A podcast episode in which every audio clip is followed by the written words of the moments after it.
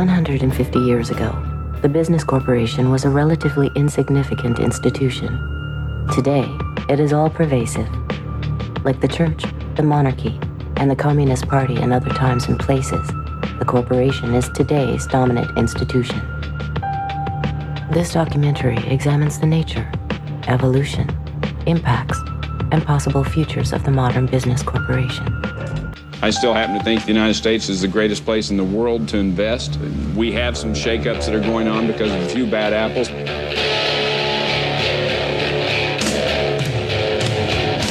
Some people call me a bad apple. Well, I may be bruised, but I still taste sweet.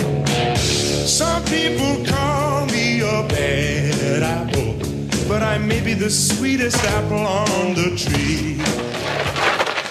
These are not just a bunch of bad apples. This is just a few bad apples. It's not just a few bad apples. We've got to get rid of the bad apples. You can start with Tyco. Bad apples. We know all about WorldCom. Bad apples. Xerox Corporation. Bad apples. Arthur Andersen. Bad apples. Enron, obviously. Bad apples. Kmart Corporation. The fruit cart is getting uh, a little more full. I don't think it's just a few apples, unfortunately. I think this is the worst crisis of confidence in uh, business.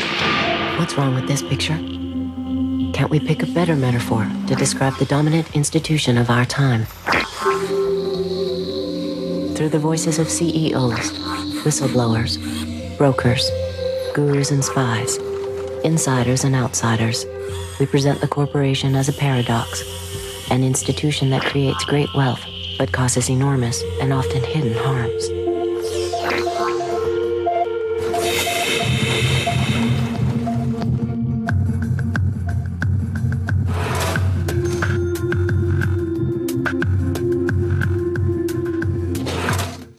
Hello, everybody. Welcome to a video episode of Life and Life Only, and uh, kind of a partial swapcast with Luke's English podcast. And we've got the man himself, Luke Thompson. How are you? I'm fine. I've been in training for this episode because I feel like this could take a long time and there's so much to cover. And so I feel like I've needed to. I've been running up and down stairs, drinking plenty of water, trying to get a good night's sleep just to be ready for this. Yeah, corporate water you've been drinking, haven't you? Yeah, that's right. I Well, do. I've gone got a straight from I've the got tap. a bottle. Of, look at that. Just terrible. How can I? How can I talk about this film? How can I criticize the corporate world when I'm I'm an agent of the corporate world by drinking Volvic? We're advertising it in the first 45 seconds. That's impressive. Oh, fallen into the trap. It's so easy. Never mind, we've got two hours to uh, present the other side, haven't we?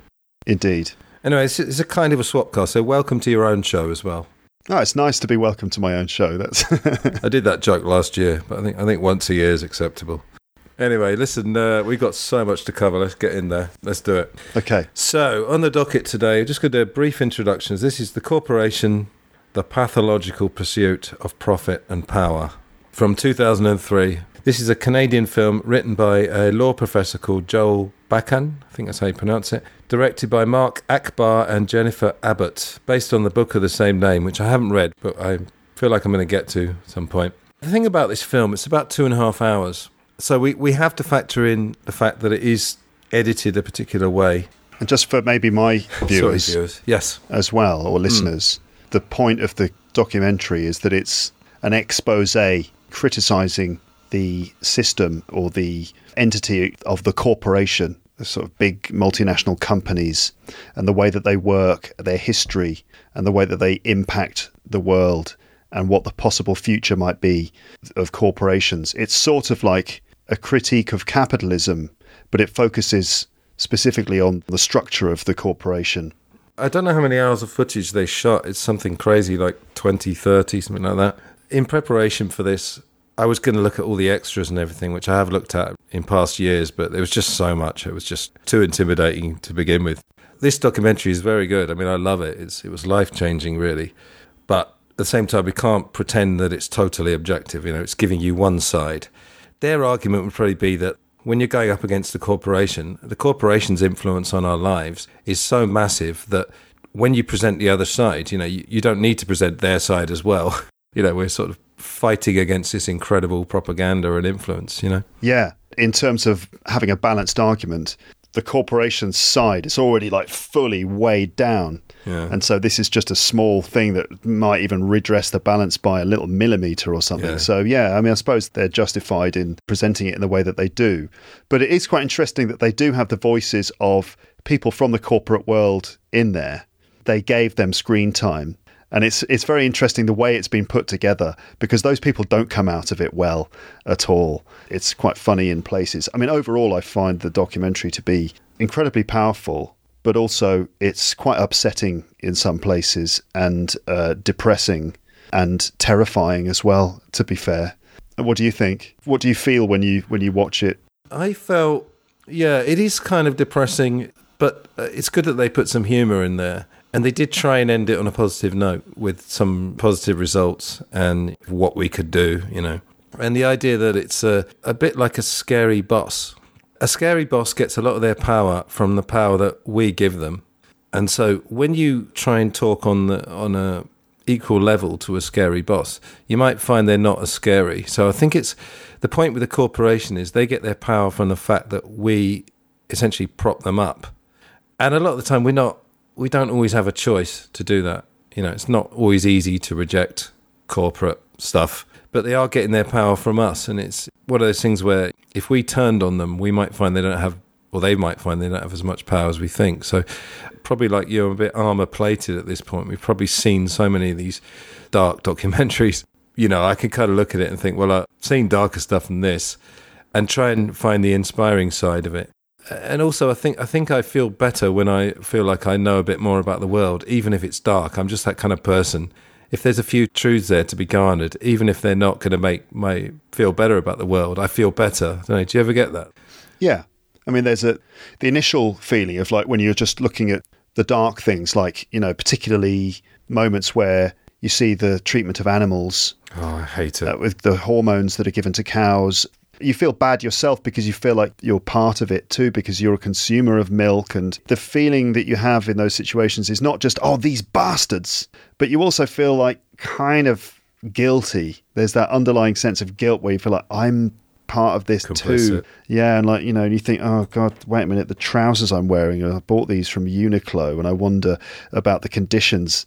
I don't know the conditions of the factories but you know you just think oh what about my Converse trainers, you know, and just you realize that it's all around you and you're just part of it. And also the the moments when the they talk about children and, and the way that corporations target children, you just feel so awful. The idea that these hugely powerful organizations are going for your kids and it's just very Yeah. upsetting to imagine that. So basically I guess the point I was making there is that it, it's quite an upsetting film, but it's also good because you sort of think, well, everyone needs to know this. I'm, I'm glad that this documentary is out there because people need to know about all these sorts of things. This one doesn't use too many documentary techniques, uh, which is good. The documentary doesn't make these people out to be evil. It doesn't use like certain music, but they do seem to come from this other world almost. I don't mean that too too lofty a way, but this corporate world. No, no, but this corporate world where they're probably it's so well oiled. Their sort of patter and everything, and, and the use of names as well. It's going to come to that later, but initiative and you know, it all sounds so nice, doesn't it? You yeah, it's all- the corporate world that they exist in, that context is a context in which all of the negative things are all brushed under the carpet and put away from view. They're being positive and dynamic and, you know, raising money for their shareholders and thinking about the dividends and all this sort of thing. Lots of positive language and positive imagery and everything's all these clean surfaces and stuff. And then you take those. The, the funny thing the documentary does is it takes those people out of that context and puts them into the real context of like, well, this is what is happening to the environment. This is what is happening to these people who are being essentially exploited. And, you know, look at all of the effects, the secondary effects and the nasty things that are happening. It reveals it for what it is, which is kind of uh, quite venal and ruthless and kind of peels back their corporate curtain to reveal the ugliness. And they don't realize that, I suppose. There are lots of interviews, talking heads, where they're talking to the camera. And I guess they don't realize that if you see the image of, of something horrible and then them talking, because in their minds, they're still in this nice, shiny corporate world where there are no nasty things in close proximity. Have you ever talked about on your podcast, have we ever talked about psychopaths and sociopaths? No, I haven't, but we should probably talk about that because that's kind of the key concept of, of the film, isn't it? Psychopaths, anyway. But you, there's a distinction between the two. I've never been totally clear on the distinction, but uh, if we take psychopaths, because that's that's what the corporation is basically diagnosed as, we'll get to that in two seconds. Essentially, uh, they don't have the empathy. And I'm afraid Hollywood has kind of given the idea that a psychopath is most likely to kill somebody, you know, like be an axe murderer. But in fact, they're not. They fit very well into big business and big politics and stuff because they just have that ruthlessness and they don't have that empathy. They've done studies on people, you know, and what they do is they give footage of, let's say, like a slaughterhouse or people being killed. The pulse rate will not change. Yeah, yeah, there'll be no changes in. It's like they can just see right through it as if it's not there. I won't go on this tangent, but occasionally you meet people because they say one in every hundred person is a psychopath, which is very scary, and one in every twenty-five is a sociopath. Not sure if those numbers are, you know, but I have met people, and that's what I'm going to say. I've met people, and you can just see in their eyes there's there's a coldness, but they're not going to kill anyone. They're just going to fit very well into and do very well in uh, certain industries. Yeah, they'll just do what they need to do for their own self advancement without really feeling bad about things, which is quite frightening indeed. Definitely. Should we talk about the concept of the documentary and the way it diagnosed? So, the idea of the legal person Absolutely. and, and that sort of thing. That's a very interesting angle that they've chosen. Yeah, I've just got a just a couple of quotes. I get to do my Michaela J. Mikael impression. This lovely voiceover. In the last 150 years, the corporation has risen to become society's dominant institution and all pervasive. That was kind of a paraphrase. I just wanted to make one very quick reference to uh, Ronald Reagan, because the more I think about this, the Reagan Thatcher era has really defined what we are getting now. And basically, Reagan's campaign slogan was government is the problem. He did a very clever thing because people always moan about the government. Okay, we moan about them now, I'm sure. What they did was to present the solution that we should deregulate everything and give businesses power. And what you were saying a minute ago about the corporate, it, it's the monster. It's funny that some of the corporate heads liken it to an eagle, and then other ones, people against it, liken it to Godzilla. But it's this monster that you can't reason with. Yeah, Some- the eagle thing I, I found quite funny as well because there's one guy, I can't remember who it is, but he's going, Yeah, the corporation is a, the proud eagle uh, soaring through the sky. And, and you think, Yeah, but okay, so, but do you want that eagle in your house? Because Yeah. if it will peck your eyes out. Yeah. And possibly eat your children if it gets the chance. Is that really what you want?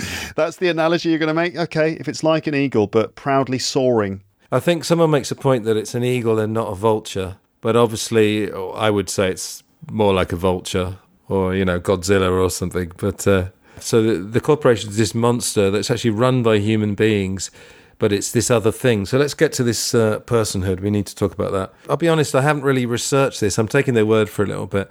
The idea was that corporate lawyers, X number of years ago, when slaves were being freed, used the idea. It's, the amendment, Fourteenth Amendment.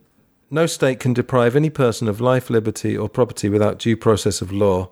But what was amazing was that the corporate lawyers managed to maneuver this so they gave the corporation the rights of a person. And here's a crazy stat. Between 1890 and 1910, there were 307 cases brought before the courts under the 14th Amendment.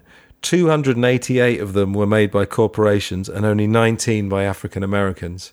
There's a quote here People were killed to get rights, and by a stroke of the pen, they were given to corporations. I don't quite understand how that happened. How by giving human legal status to black slaves in America, they also at the same time allowed inanimate concepts to become legal persons as well. And to be protected. Yeah. So as a result, corporations are, in the eyes of the law, they are people. They can sue, they can be sued, they can own property, they can own other businesses, they can file for patents.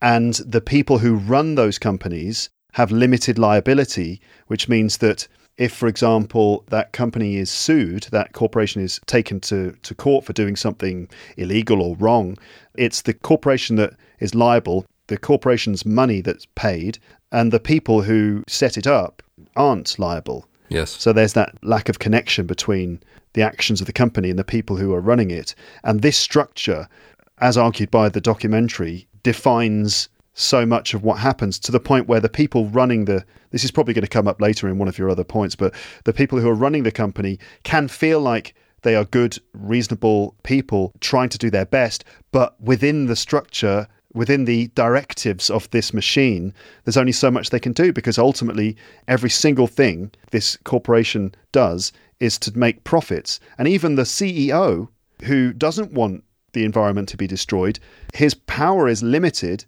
because it is in the programming, it's in the DNA of the corporation for it to, whatever, destroy the environment in order to make profit. And uh, it's managed to convince us all that uh, it's it's necessary and that we all need to live with it. Yeah, to give a short version to people who don't know, essentially, if you're a sole trader, let's say you've got your own shop or you're in a partnership with one other person, you're obviously liable. You've got like a stake, you've got total skin in the game. And if you do anything wrong, you are liable.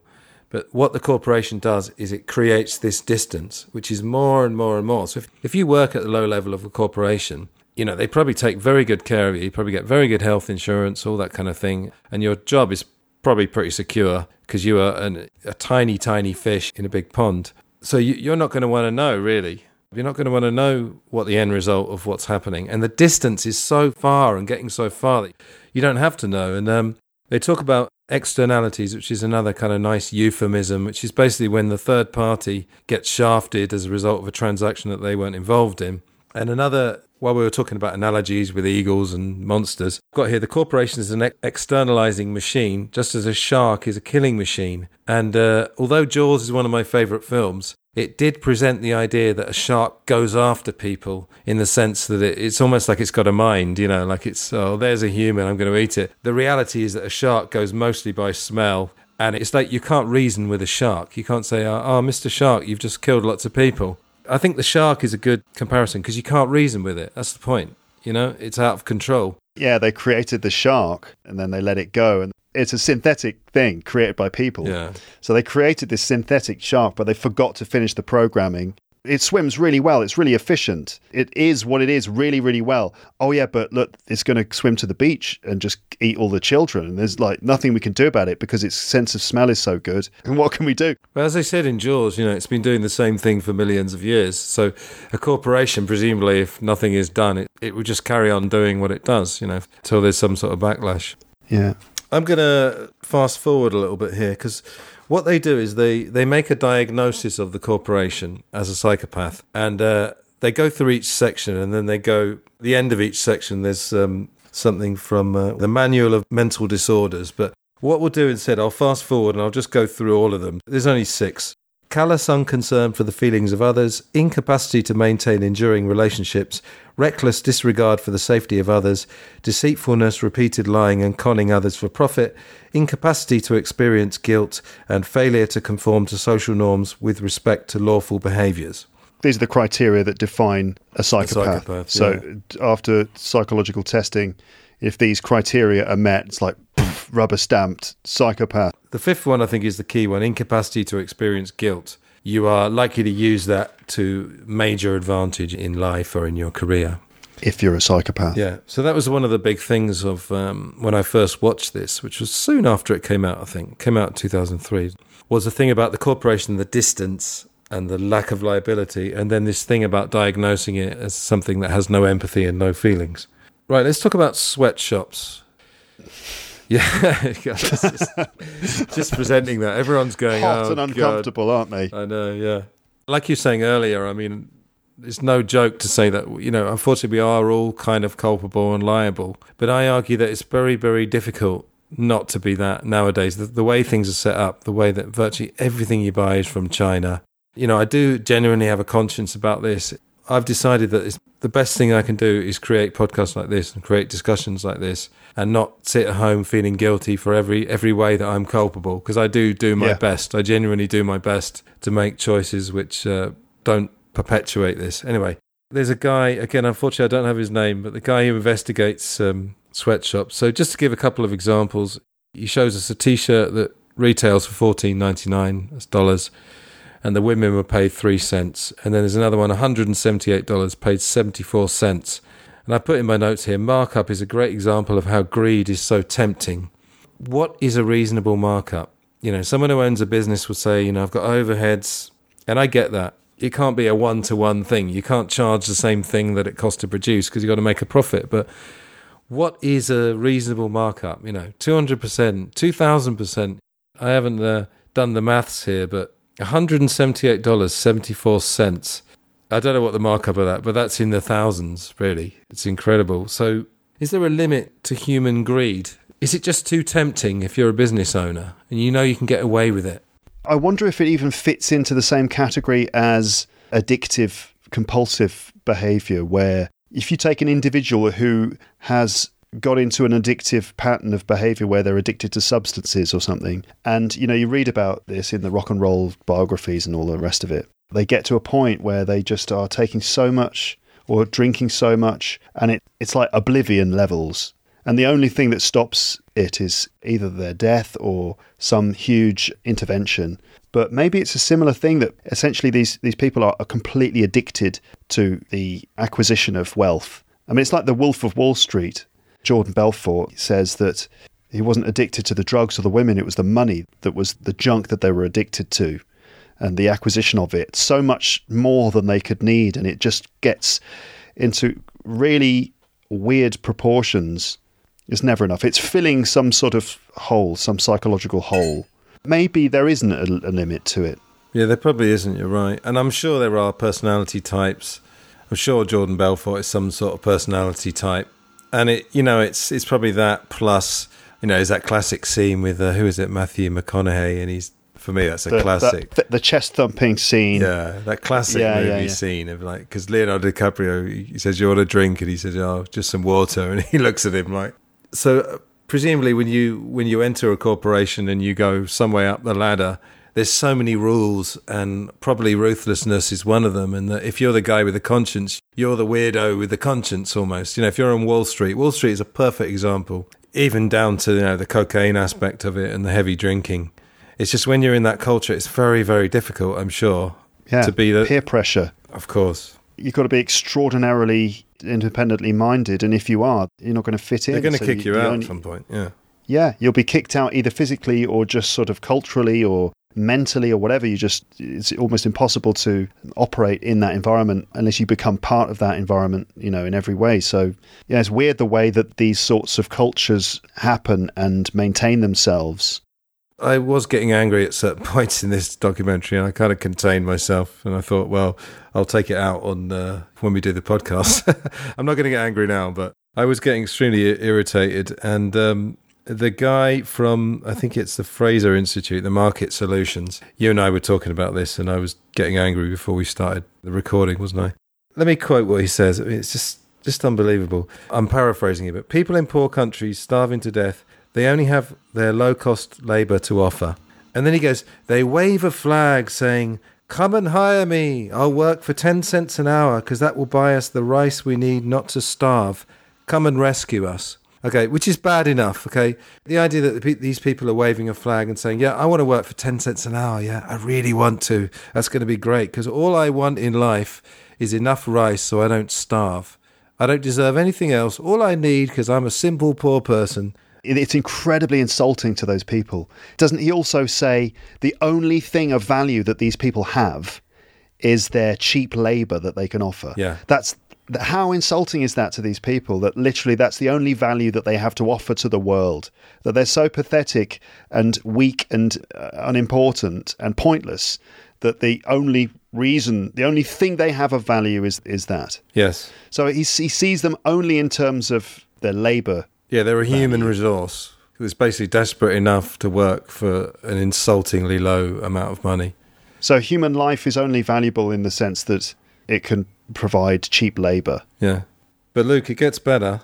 When wages get too high and you've used up all the desperate people and they're all plump and healthy and wealthy, so apparently they get fat as well on uh, 10 cents an hour and enough rice to avoid starving.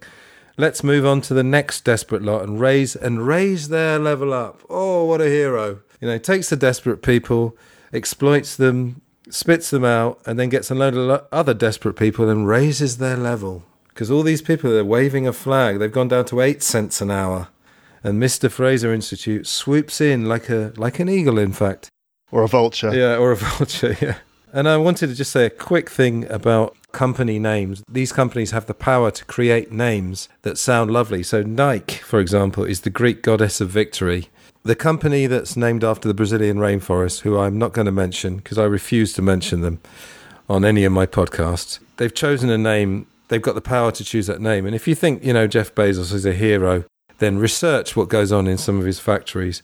There's that clip from the Davos Institute. I think they're talking about that company where the employees wear diapers because they're not allowed, they shit into diapers because they're not allowed toilet breaks. And I mean, okay, there is an argument, let's be fair, there is an argument for saying that the CEO, and then one of the CEOs makes an argument, he doesn't have power over everything. There is an element that's out of his control. But just to say to the viewer, before you hold up Jeff Bezos as this really cool guy who's gone to space and everything, think about, you know, do some research. You know, it's, it's horrendous. And then we, we find out time is factored in these factories into 10 thousandths of a second. They've got 6.6 minutes to make a shirt. So not only are they 10 cents an hour, but it, they probably got someone up their arse the whole time. And of course, because there's there are so many people who are in such levels of poverty, if that person doesn't make the shirts at the required speed, they can be easily replaced by someone else from the village or from the next town. Yeah, they just have to look outside you know. and see who else is waving a flag saying "Rescue me," don't they? Yeah. On the point of Jeff Bezos going into space, never has space travel been less cool than it is now. Yeah.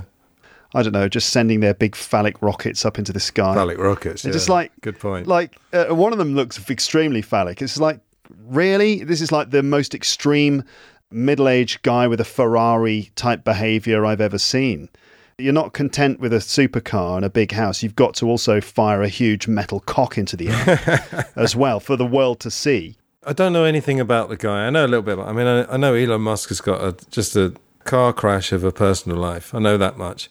I mean, I, I don't know much about Jeff Bezos, but I'm saying the public seem to automatically put them up as a hero, and it is because of, in a subconscious way, it's because of how much money they got. Because there's so much propaganda pumped to us to aspire to be more beautiful or richer than we are. It's a bit complicated, but in a roundabout way, that's what it is. But just don't hail these people as heroes because they're, they're not heroes. I'm sorry. I suppose there's the sense that there's the connection to scientific progress and the idea that they are the Star Trek idealism of like, you know, we're going to explore new opportunities and, you know, take the human race to new levels of achievement. You know, fair enough. I'm not totally against it, but They're not all bad. I'm saying, but just saying it's clear cut that they're all heroes and we also think they're really cool. That's what I'm going against. It's a marketing thing. It's just it's blatantly obvious. You know, they're just trying to establish a cool image that we then want to be associated with. Let's just put these two things together, and then our product will be associated with that thing, and then that'll just raise the value of it. It's associations.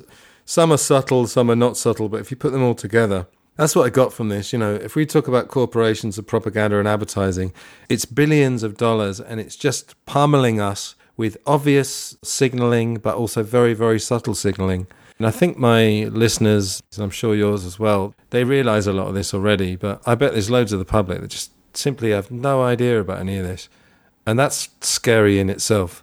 I don't know their numbers, obviously. I mean, you get to the point where every single image and every single thing that we observe and consume has been designed to manipulate us. Where there's a there's a big mental health problem in the world where there's lots of depression and, and the rest of it. It's because our feelings are constantly being squeezed and pushed this way and that way. Companies have worked out that the best way to advertise their product is to advertise a feeling. So every advert that we see, which is on TV, and everything that you see when you're out and about in the street, all the images, it's designed to make you feel a certain way. And also, they often will trade on feelings of inadequacy. You know, you, they make you feel inadequate while at the same time proposing the solution to it, which is, you know, this new skin cream, a new miracle snake oil, or whatever, whatever it is. Yeah. There's one of those things that you can only spend so much time looking at this because it does get too depressing. But once you understand that it's there, I don't think you need to keep investigating it. You know what I mean? Once you know that when you go out your house, if you walked for an hour, there'd probably be 200 bits of advertising and propaganda that you may not even have any idea of. now that I'm aware of that sort of thing, I take a weird enjoyment in making fun of adverts that I see. Right, yeah. My brother and I wanted to do a podcast a while ago called Ad Nauseum. I think probably the name's already Very been taken. good, yeah. Where we just basically make fun of adverts that we've seen. It's so easy to do. You just take a picture or some advert and you can just pick it apart. Great idea, though. If I put out a podcast next week called Ad Nauseum, I'm really sorry, Luke. Take it as a tribute, okay? Okay. But also, I should say that here we are. Some people might say moaning and, and criticizing. The tricky thing is that what is the alternative?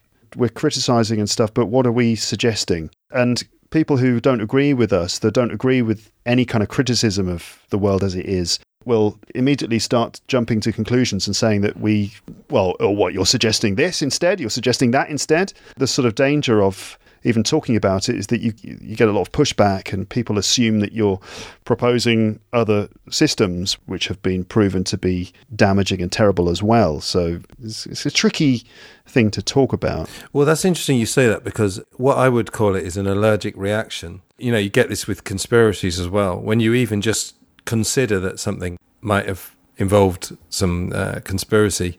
You know, I used to work with activists in London. We'd have documentary sc- screenings, and people would just get so angry. But you could feel like it was more of an allergic thing. And again, that that's what propaganda does. It creates it puts so many messages into you that when you get something against it, you have an allergic reaction.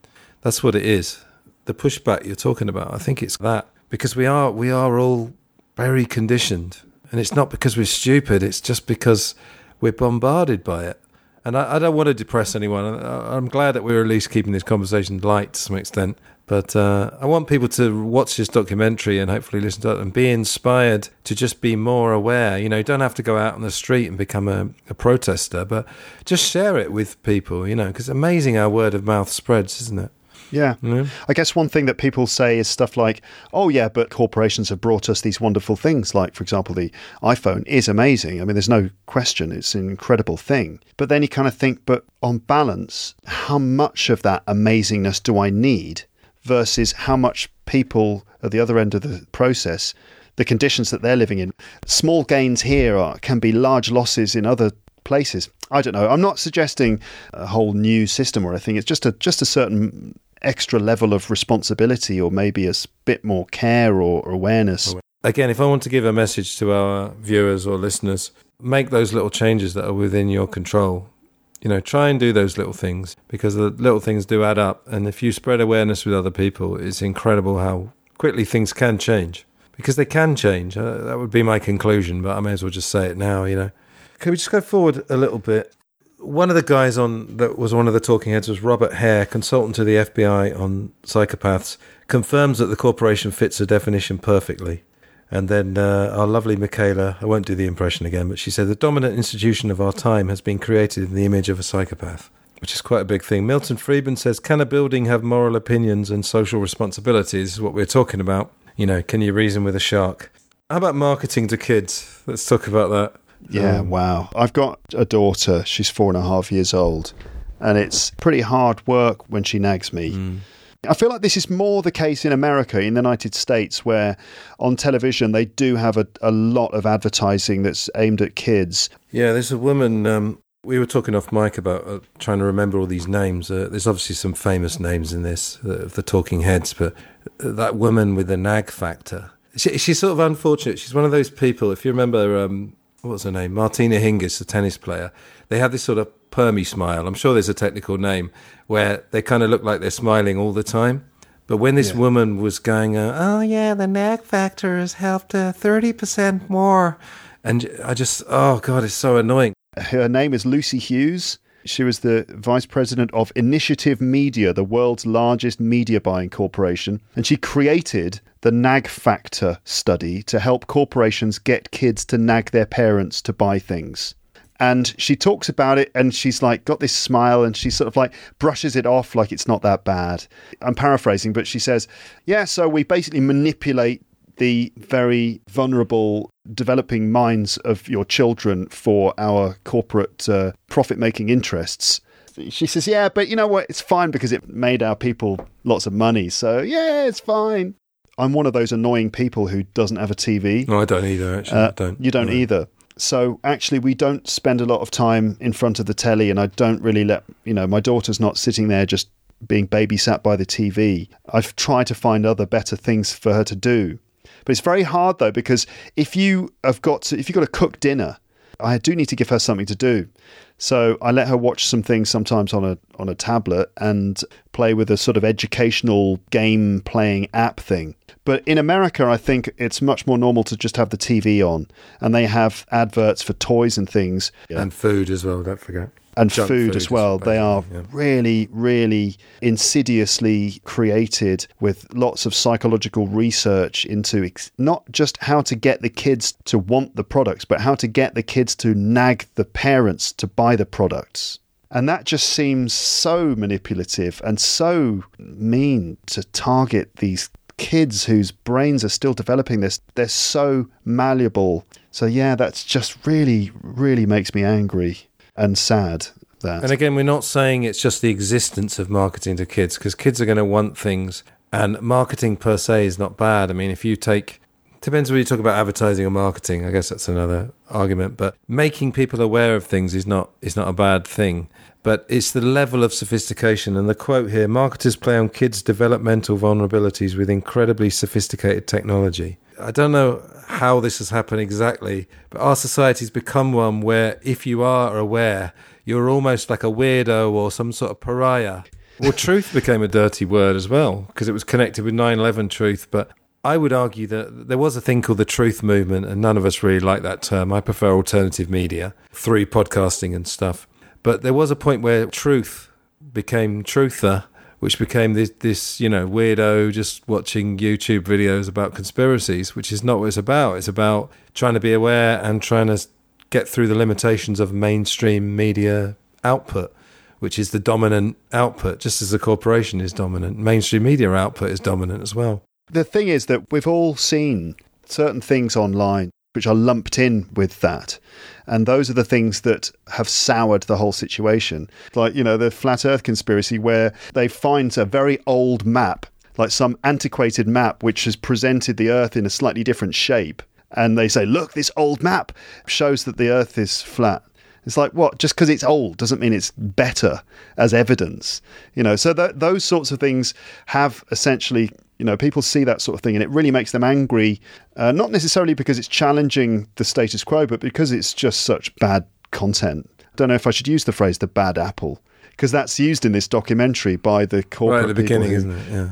yeah, they kind of try and dismiss the bad actions of corporations by saying, "Oh, it's just a few bad apples." But anyway, you were making a very profound point. can't remember. It's so profound. I can't remember what it was. oh, I would make one point. Yeah, if you ever watch any YouTube videos of people laughing about conspiracy theories, they will always target, as you were saying, the ridiculous ones like flat Earth and that. They'll never talk about in in England. They'll never talk about, say, Dr. David Kelly. You know, the weapons inspector. You know, or other ones where you know, there was a guy called Gary Webb who investigated the CIA trafficking in drugs and apparently shot himself twice in the head. Not sure that how, how that happens. There's so many, but they will always target the ridiculous ones. Anyway, I mean that's something we've covered on Life and Life Only to death. Let's talk about um, Carlton Brown, who's the commodities trader, talking about 9/11. Now, my issue with Carlton was why does he have to have this big smile on his face when he's talking about that? My issue was not that a commodities trader, when they hear about 9 11, their mind naturally runs to the price of gold.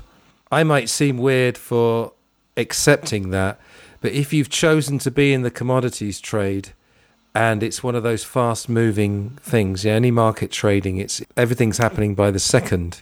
I have a journalist friend. I'm not going to name him, but he told me that because I was discussing something about, um, you know, when when someone gets shot or something, all the journalists crowd round them, or they'll surround the f- the home of the family. And as soon as they come out of the house, they say, "Oh, what do you think about this? What do you think about that?"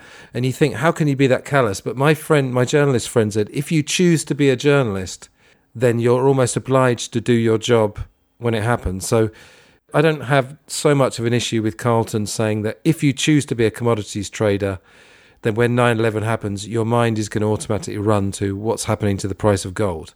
What do you think about that? Feel free to disagree. Give me your thoughts. Well, yeah, I guess if you are a commodities trader and that's what you do all day, that's what you're thinking about all the time, because it's your job. You know, I've, I've got to be aware of the price of commodities all the time. And you know that when 9 11 happens, yeah, that's probably going to be what he thinks of. I mean, I wouldn't be proud to say it if I was him. Yeah. Uh, that's maybe the issue you have with the little smile or smirk Big that he's got Well, it's a big face. smile, and I, I like to think it's an ironic. I mean, it probably is an ironic smile, but I just think it was a bit unnecessary. You know. Yeah, why is he smiling? I guess he's there's a certain exhilaration with being so brutally honest Yeah, maybe. Yeah, that could be about it that he's just like, you know, I'm just a commodities trader and you know, this is what we do. And so maybe the smile was an acknowledgement of the irony of, of it that he he saw a terrible thing and he thought of the price of gold. But what's interesting is reading the study guides for the corporation documentary, the way that they filmed it. Do you know about that? Did you see that in the PDF? I saw it, but can you explain it? These days, it's very common in video format to see someone looking at the camera and talking directly to the camera like this in conversation because we get Zoom videos which now are posted on online, a bit like this one. But I think that as viewers, we're getting used to watching people on Zoom, and we know that when they're looking off to the side and the other person is looking off in a different direction and not looking at us, and no one seems to be looking at each other, we somehow we understand that this is these are the conventions of a video call now. But anyway, in the documentary, it was quite new at the time that the people being interviewed were just looking straight at the camera, but talking in a very natural conversational way. So the way that they did this is that they did it so that the interviewees were looking directly into the lens, but they were seeing the face of their interviewer. So what they did is they propped up a, a piece of glass at an angle between the camera and the interviewee. And so the glass reflected the image of the interviewer, but then through that glass, the interviewee was being filmed. So it means that what happened is that the interviewee, you see their facial reactions as if they're talking to a person, and the interviewer was sort of used, apparently used facial expressions and sort of nodding and sort of other ways to elicit or maybe encourage the interviewee to have some level of emotion on their face.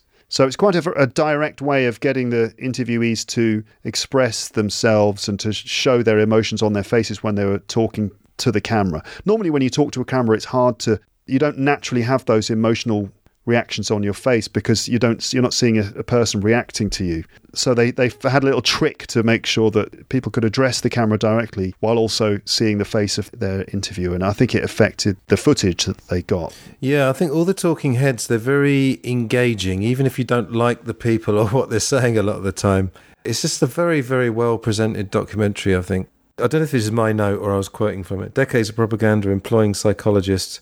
Something that i've said on the podcast the scary thing about it is that if you test people, if you get psychologists to test people's reactions, including children, this is what they do. I found out when they bring kids in to market clothes, they take the opportunity to do a load of tests on them as well. They test them on colours and they and they, they've got them even sort of electrically wired up so they know how their body. I mean, it's just it's just horrendous. But the scary thing is that that means that a person who you've never met, like a psychologist or a marketer, actually knows us better than we know ourselves. And because I, I, would say our culture treats people who overanalyze things as kind of weird, or, you know, it's another one of these things where there's so many Hollywood films or TV series where the person who's very thoughtful or analyzes stuff is either subtly or overtly seen as a weirdo. And that's what I mean. In our culture and TV and everything, there's so many messages which are saying, don't overanalyze. Rich people are heroes. There's all these millions of messages every day that's why I could say with some confidence that they probably know us better than we know ourselves. But again, if the message is study that, folks, you know, study that so you can be more immune to it. And, you know, yeah. I said I'm not a parent, but you are. And, um, you know, especially for parents, you know, it's very, very important.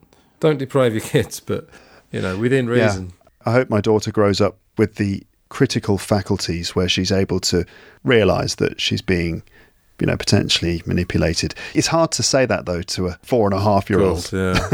you know, how about this, Luke? Wouldn't you be the proudest father in the world if your daughter said to you, "Daddy, is it true that uh, we are bombarded by hundreds of bits of over and more subtle propaganda to mould us into being certain citizens that don't question things too much?" Can you imagine how proud you'd be? I could see, you know, your face would just be, "Oh, my daughter." Yeah, I'd say, my God, have you been listening to Life and Life Only by Anthony Rotuno by any chance? Maybe I left my, my podcast out running in the bedroom. by my mistake, she fell asleep and your entire back catalogue was playing all night. And then she woke up and saying, Daddy, yeah, apparently, apparently we're all just being bred in pods to feed the corporate. Daddy, was the Vietnam War really just imperialist bullshit? That's episode. Uh, can't remember the number of the episode. Douglas Valentine. He wrote a amazing, couple of amazing books. One called The Phoenix Program and one called The CIA as Organized Crime. That was a good interview. So we get stuff like uh, Celebration Florida is a planned town that's basically owned by Disney or, or sponsored by Disney. We get the two university students. This is interesting. Two university students, corporate sponsored. Very interesting. One of them appears in the new corporation, the sequel, and he's kind of seen the light. And he talks about how he was manipulated in the first one. This is extraordinary. It's a sort. I feel like it's the only thing that can happen in America, but who knows? these days, the way things are going. But uh, yeah, there's two university students who are like proudly on daytime TV in America. And it's basically, we decided to be walking billboards for companies to sponsor us to pay for our university education. And they said that on the TV show, and the audience goes, Way! Of course, yeah. They all laugh and cheered, like, Yay! Probably because it says on the screen in front of the audience, laugh and, you know, cheer now. I think it was like almost a story that was a self perpetuating story in the sense that the kids said, All right, we will wear your corporate logos on our clothes if you pay us for it. And that got into the news. And the fact that it was in the news and they were on TV meant that the corporations did then give them money. The fact that they were doing it became a story which allowed the sponsorship to actually happen. That was my understanding. That was that they went on TV and said nice things about the sponsor. But then I was wondering how did they get on TV? So it's obviously been organized so it becomes a story as you said that goes on TV. I think that's how it worked. Maybe someone from the company said, "Let's go to the university campus and find the two coolest most popular kids and then we'll set up this situation where we'll create a story and we'll give this opportunity to the news networks. They'll say, hey, we've got a great story for you. These two handsome looking uh, college kids have decided to open themselves up for sponsorship. They're going to be walking billboards for the companies. This is quite fun, isn't it? And they're, you know, they're good looking kids and, you know, they've got nice smiles. And the, the news station or the TV station is like, okay, I think we can run this story. So, bingo, the plan works. And of course, because they're on the TV, the corporation's getting all of their promotional, you know, their advertising in there. You know, we've got a possible story for you, and it sort of works for everyone. All the lads are getting their money, the TV station get their story, and the corporation, you know, get their name out there. So it sort of seems to work for everyone. But in the sequel, the 2020 sequel, one of those students is actually in it, is he? Yeah, I don't remember much about it because I've only seen the sequel once. But the idea was that he realised he talks about his experience in the first one. He realises, yeah, you know, I wasn't doing the right thing, and he was quite affected by the documentary as a whole, not just his bit. I actually watched this film and the sequel back to back one Sunday, and when I finally decided not to slit my wrists, I reflected on it, and it, it was, uh, yeah, it was a pretty heavy journey. But uh, I will watch the second one. Perhaps in the future we could review that as well. But I think we'll leave it a bit of time to psychologically recover from this, basically, because I need time to. I, I, need to seriously distance myself from all this uh, after we finish this conversation. You know? Yeah, maybe just going for a nice walk in the park, yeah. listening to Sergeant Pepper or something or just a bit of Aphex Twin or Brian Eno ambient music, and I was having a nice cup of tea in a dark room and having a lie down, maybe necessary. What about the Pfizer episode, which I found interesting? So, without going into the whole pharmaceuticals thing, mm. so the idea that there is a town or a street that Pfizer had, I don't quite know the arrangement I really, but they what were, that guy was doing, to be perfectly honest. I think it's this. So Pfizer had essentially paid for an area of is it Flushing? It was in New York, it's an area near New York. It's just I remember that because whenever I see the word Flushing or the place Flushing, I think of the Rutles and Bill Murray. You know, the scene is here in Flushing. The whole world's eyes are on Flushing. I think of tennis because it's where they have the U.S. Open, isn't it? So that's New Flushing York, Meadows. Flushing Meadows, yeah, yeah. Anyway, so I think it's quite a poor part of New York. So Pfizer had invested lots of money in a couple of streets there and they'd redone it. You know, the streets looked all nice and clean. And there was a guy for Pfizer who was there in the in the streets with a big smile on his face. You know, that kind of uh, everything's positive, and look at the great things that Pfizer have done here. And fair enough, like the street did look nice, and but he was just really too chirpy and too positive. And I'm Tom from Pfizer. Every time he went, Pfizer. I'm Tom from Pfizer, and we're here in the streets of uh, Flushing. And then he kind of grabs a couple of people. He's like, "So, uh, do you happy with uh, what Pfizer have done here?" And they're like, "Oh yeah, I guess it's kind of good." And he's like, "Great, you see, everyone's really happy." What are they going to say? They're not going to go, no, I hate it, are they, on camera? Yeah, he's almost like forcing them to. Well, he's not forcing them. He's just doing that thing that street salesmen do, which is where they're like super positive, and you've got no choice but to go along with it. And they're just being nice. You know, they're just being average people. They're being nice. Yeah. Sorry. They're just being nice. So it's not exactly the most reliable focus group feedback of how Pfizer have been involved in the town. Although it did look nice. I'm sure it, they'd improved it in many ways. But it was just funny that he was trying to put a big positive sheen on things so obviously. And then he goes down into the subway and he says, Look, you know, uh, we paid for these new security doors so people can't go through the doors, jump through the doors anymore. Fine. And then he's saying the station is much safer now. And he's talking about these information booths where you can press a button on the wall and you can talk into a, a, microphone thing. And he's basically saying that we've put these things in so that if anyone is getting attacked on the station platform, they can call and they can get help. And he even says, you know, the you'll be put through to, you know, someone in an office somewhere, and that person will call the station security. He'll come down and he presses the button and he says, "Hi, this is you know Tom Jackson." And he gets no reply. Yeah. and and you can see slight, yeah, just a second his face drops and maybe the beads of sweat start to appear on his forehead. And he's like, I'm sure he'll uh, he'll reply to us in a minute. Anyway, uh, and then he keeps going and, and no reply. And so he goes, uh, I think maybe we'll try this one over here and they keep the cameras going as he tries to get response from the security guy and fails again. And I was just thinking, you know, if you've been stabbed on the platform and how many times do you have to press that button before you get any help? But yeah, it's a tricky one that because I'm sure that they did improve the station and the street, but it was just the manner with which Tom or whatever his name was was trying to really upsell everything. It was real neat and awesome. Just seemed so fake. Yeah, and if I could just make this point viewers, listeners, no hate, please. Pfizer, corporate, as we know now, legally mandated to put money above everything else. Pfizer also sponsors the news. There's a few people have put YouTube videos and stuff. The news, sponsored by Pfizer. Really? Yes. That's all I'm going to say. Nothing else. This weather report brought to you by Pfizer. Today's countdown to the royal wedding is brought to you by Pfizer. And now a CBS Sports Update brought to you by Pfizer. Meet the Press Data Download brought to you by Pfizer. This portion of CBS This Morning sponsored by Pfizer. On how to find the hidden sugars in the American family diet. Sponsored by Pfizer. Making a difference. Brought to you by Pfizer. CNN Tonight. Brought to you by Pfizer. Early Start.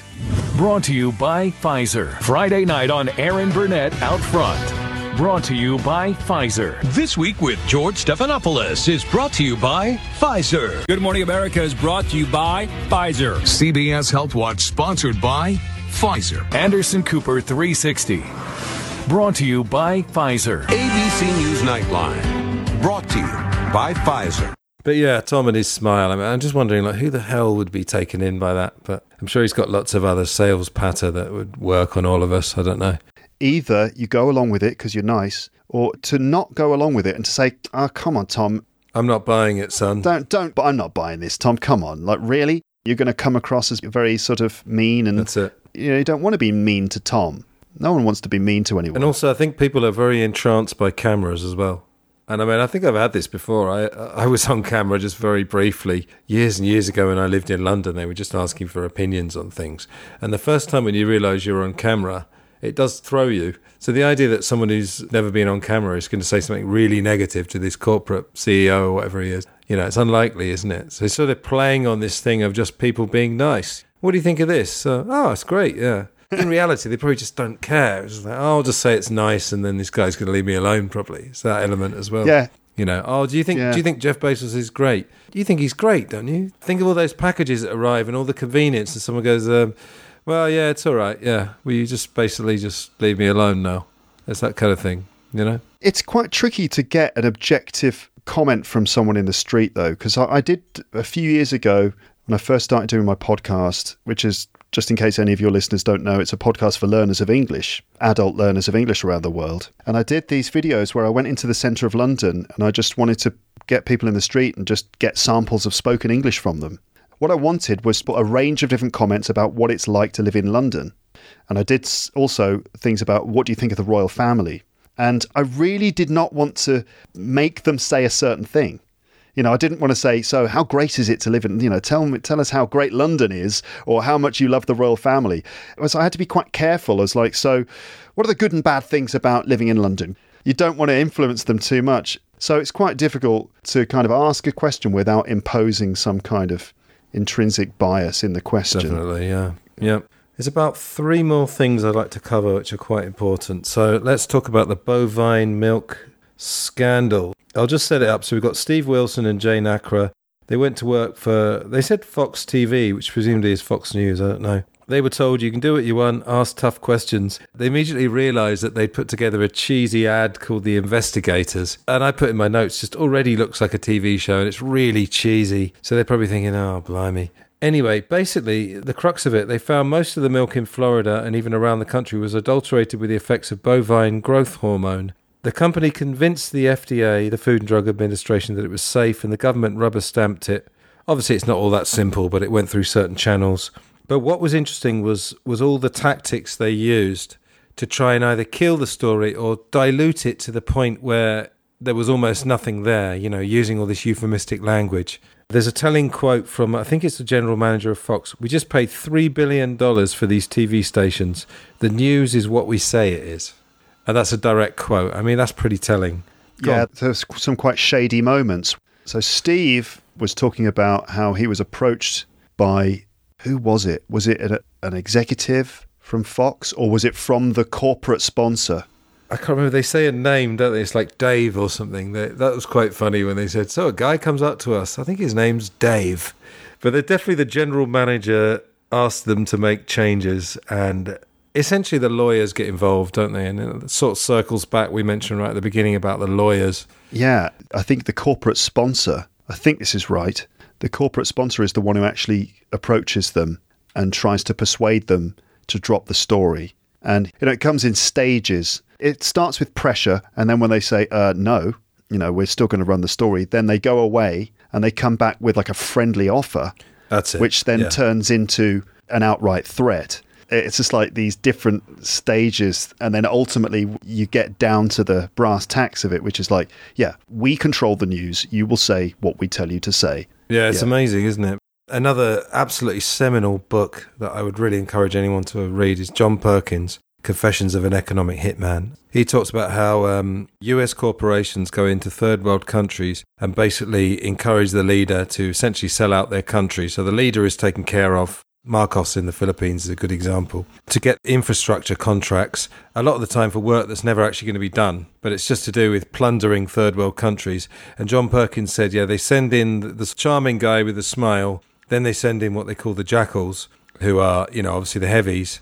And then eventually, in the end, they even declare war. That's, that's the final thing. But but it's like this thing about these approaches, and it's it's almost like a good cop, bad cop. But the good cop doesn't appear at the same time. The good cop comes in, gets rejected, then the bad cop arrives. And sometimes it's the same person who just takes a different approach yeah. and someone who's quite initially quite friendly can turn quite menacing and i suppose for a journalist in that situation you might suddenly be concerned for your life those Plus thoughts your might family's go, life of course yeah those thoughts might flash through your mind where you start to think wait a minute I'm really dangerous to these people now because I've got this story that's suddenly very scary in a kind of a movie, you know, like Michael Clayton or something like that. Yeah, or sort of the smiling assassin almost who comes in, he's got a gun in his pocket and a big smile, that kind of thing. It, it would throw you off, yeah. I'll just give you a very, very potted version of what happened. So they were offered hush money, the rest of the year's salary, not to talk about the story or anything that happened. Steve and Jane wouldn't sign the letter, so the story got rewritten 83 times 83 times over a period, I think it was about eight months. They filed a whistleblower claim that took two to three years to get processed. They won. Fox appealed with five major news corporations supporting them. And essentially, that amounts to most of the news, most of the suppliers of the news. And the upshot was the sort of secret bit of it is that falsifying news isn't actually against the law because they use all this euphemistic language. They take out the word cancer, for example, and it gets diluted to the fact. It's almost like if you imagine like a drink of something and you add so much water that in the end you can't taste the original drink. Yeah. It's like that. Those news networks, a lot of them were News Corporation networks, right? That's it. And, yeah. and you know, again, this is an American story, although I'm, I'm sure it doesn't only happen in America, but it is very much an American thing where those news networks are just totally corporate controlled, like Fox. But I don't know what the relationship is with the other networks. You know, News Corporation, uh, Rupert Murdoch, and that whole massive company. It's not set up for objective news reporting. You know, they're the ones who own the Sun and various other outlets, Sky even. The commercialization of, of news is not good for the truth. Yes. Ultimately. And corporate news, I mean, that's very interesting. We're talking about corporation that's been diagnosed to be this thing. And the news providers, again, I'm not saying it's all bullshit. I'm not saying nothing is true. Just saying it's there to make money. I'm sorry maybe now is the time to talk about some of the solutions again. I mean, we've kind of talked about the more positive side of disseminating the information and trying not to normalize all these sorts of things. But also, it's about the rule of law, isn't it? And the reason that the corporation is able to operate in this way is because of its legal structure and its legal parameters. And so, surely, the way to try and check these things is for the rule of law to maintain strength. I mean, that, that Fox story example it went to the Supreme Court, there were certain laws that they were able to invoke in order to defend themselves, the journalists. You know, so thank goodness for the rule of law in that regard and the fact that there are ways to use law to defend the truth and so on. And, you know, I just hope that the rule of law is upheld and is protected. And that's a worrying thing when something like the Supreme Court, if that gets compromised and so on. You know, you know what I mean. We need lawyers. You know, we need um, people to try to put legal structures in place. You know, going back to the RoboCop analogy, which is that, as we know, RoboCop basically has these directives. The crucial thing is one of his directives is removed, which is, I think, serve the public. And because that directive is removed, he can't kill the CEO the evil bad guy, he can't kill him because he works for him. Oh, that's it. Yeah. Because beep, beep, beep, beep, you're not allowed. It's in your programming.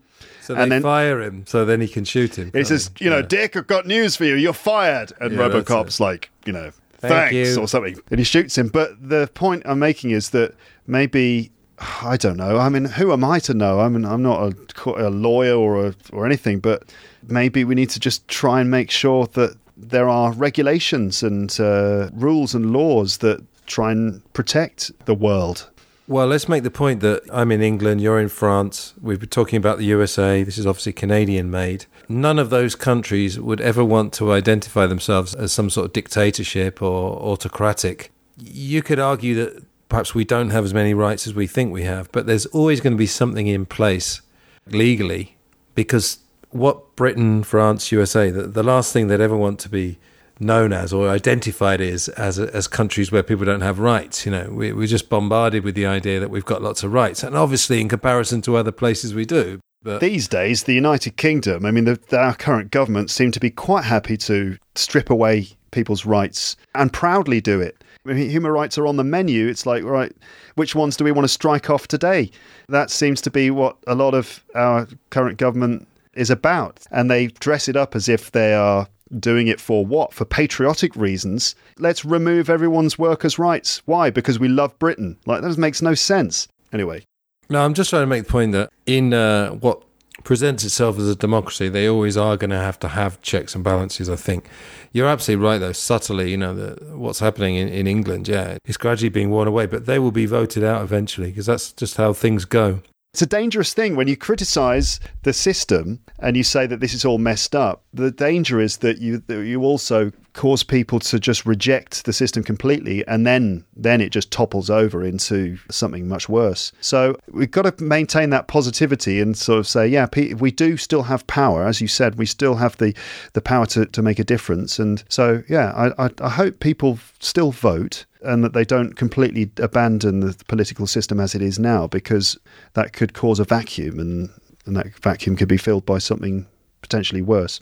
We can vote with our dollar, yes, but at least having a government there, even if they do seem to just ride roughshod, certainly at the moment, in theory at least, uh, we, we, do have some control, whereas a, a sort of corporate behemoth, yeah. you know, a Godzilla figure or a shark, whatever you want to call it, we have less Can we bring this to a conclusion? The, the only two things I wanted a name check, basically, because they were quite interesting parts, was the thing about um, it was in Bolivia, wasn't it? Let me get this right. Cochabamba, third biggest city, and um, the Bechtel Corporation of San Francisco got control and they privatized the water and they're actually stopping poor people catching rainwater. Which there's a clip of Michael Moore in his documentary saying, "When is it enough? When is it enough control?" And they talk about air, water, you know, this idea of there's no commons anymore.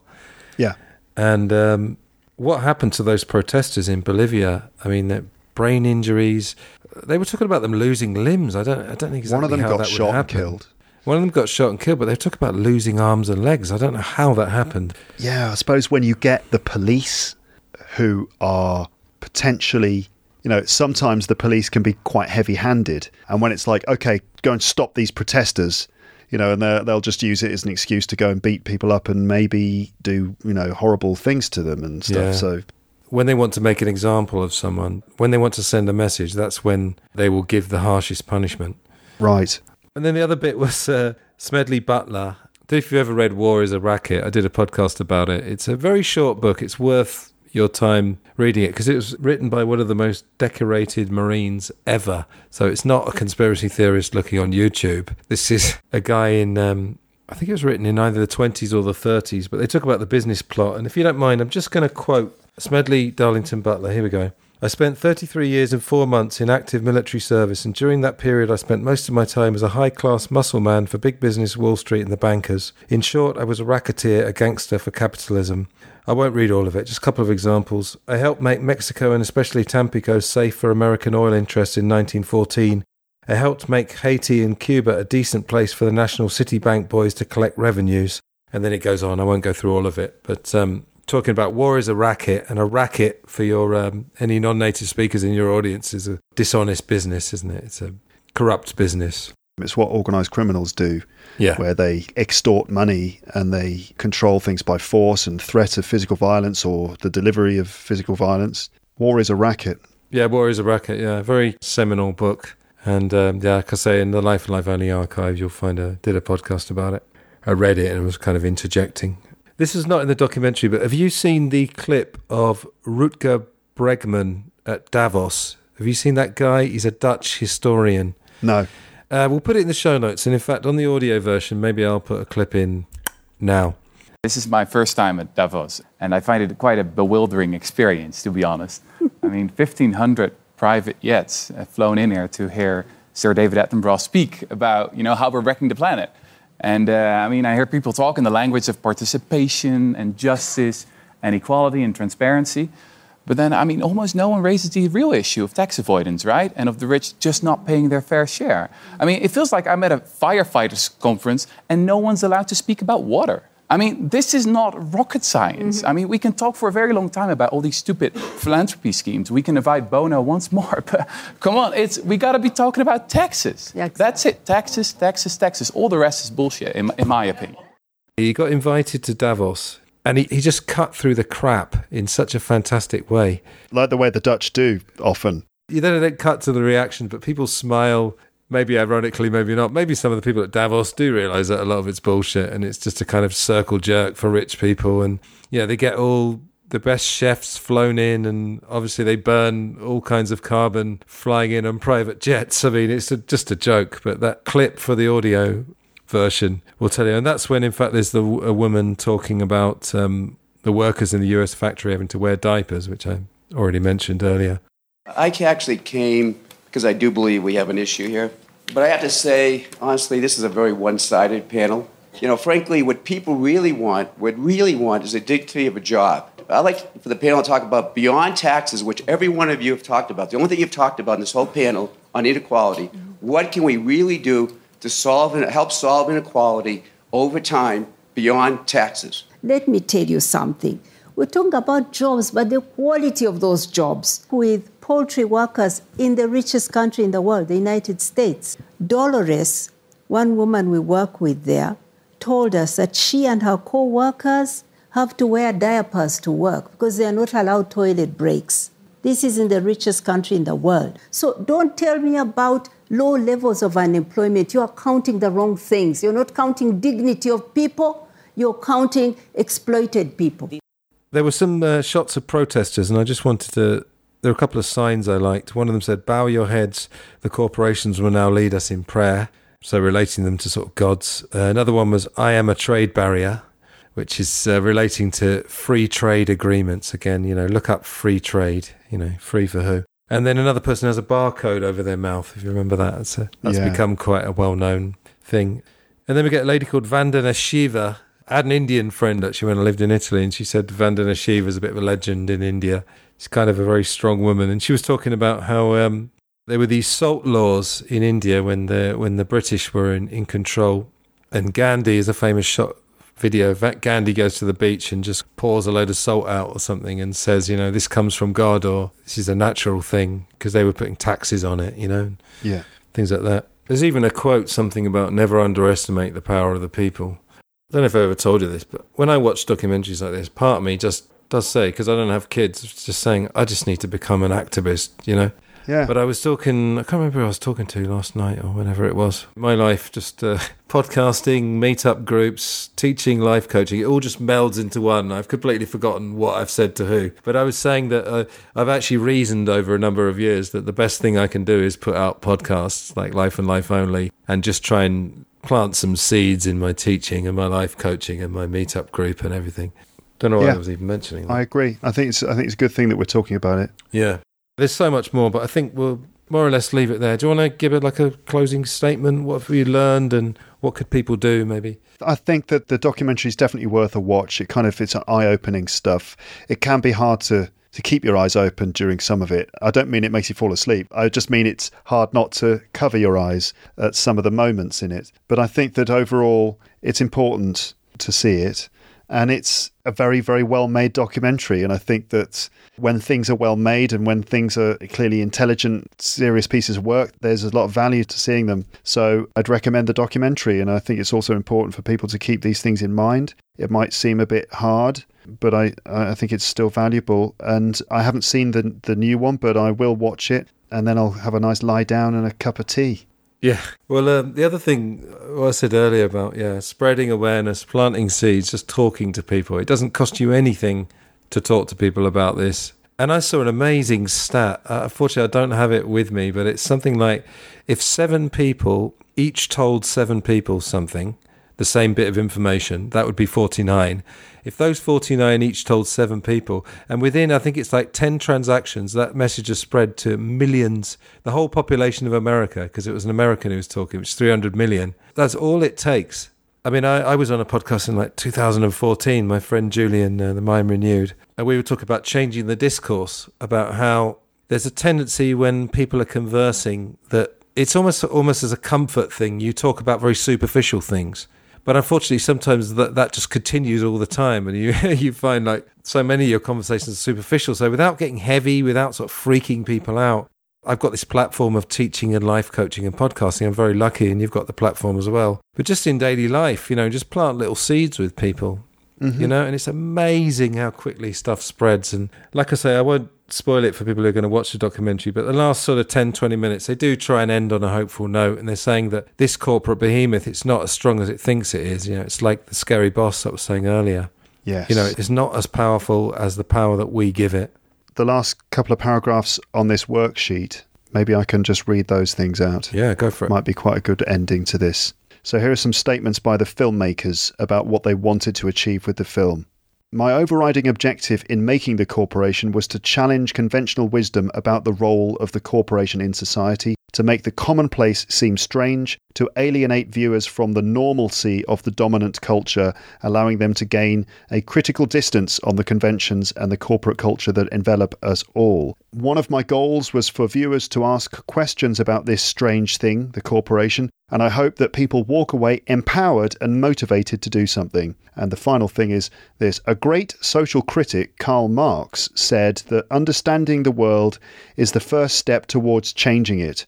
We've taken an institution that's been reified, and what we've done in this project is to say that it's not the case. It's an institution that we've created, and then I to add to that, it's an if we've created it, then I guess we can change it. There you go. Very good. Nice. Something we didn't do at the beginning. Could you just tell us about your podcast? I should have done it at the beginning, but we could do it at the end as well. Just uh, go on, sure. go for it. So I actually do a podcast for learners of English around the world. It's for adults. So I'm an English language teacher. So I teach English to adults, and my podcast is basically a chance. The idea is that I want to let my listeners listen to English more, listen to it more regularly, and listen to it for longer periods of time. The idea is that it helps them with their English ultimately, rather than just listening to the usual sorts of scripted dialogues that you get in the English course books. I always wanted to present a sort of more natural form of English, and the the, the way I try to make it work is to just talk about anything. I'm up for talking about anything, and I want to make it interesting to listen to, and I want it to be engaging and funny. That's the idea. And so I'll talk about all sorts of things. I also do stand up comedy, and so I try to put the spirit of stand up into what I do as well. There you go. Yeah, I feel like in your podcast, you do what I try and do in my English classes, and maybe you do the same, which is to teach English, but then hopefully teach other things at the same time or, or engage in discussions. For your audience, so my podcast is Life and Life Only. I mean, I've got three podcasts, and I'll just name them because I feel like they're all they've all weirdly melded into one because there's a lot of crossover. Mm. So obviously, my most high-profile one is Glass Onion on John Lennon, which, uh, as it stands, I think is the only John Lennon specialist podcast. I'm very happy about that. Also, Life Life Only, which is the one that we're on right now. Kind of a, a mixture of uh, inner and outer truth. So the inner is more self-development. Uh, obviously, I incorporate life coaching in there as well. And then the outer is uh, stuff like this, really. This kind of goes with the outer truth side of it, the corporation and alternative media, that kind of thing. And then I've got one called Film Gold, which is just films, and you were on fairly recently. We did uh, Monty Python, The Holy Grail. So thank, just thanks for doing this, and I think it's been. I think we've added a bit of humour in there. Thanks for the invitation, Anthony. You're thanks welcome. for inviting me on, and thanks for considering me as a guest on Life and Life Only. And uh, it's been really great to talk about such big things. I will as I said, talk about everything, and often I will talk about. I'll just be silly and talk about. I don't know what I've been talking about recently, but I'll just make up a load of nonsense about nothing in particular, you know, just for fun. But today was like, you know, serious stuff. But that's good too. It's nice to have a chance to talk in really meaningful terms. So thanks for the invitation. You're very welcome. Yeah. Anyway, yeah. So that's it. Thanks very much, and thanks to everyone for watching oh god alan partridge again watching slash listening so to all the viewers slash listeners you know what i mean all right that's it guys goodbye for now bye bye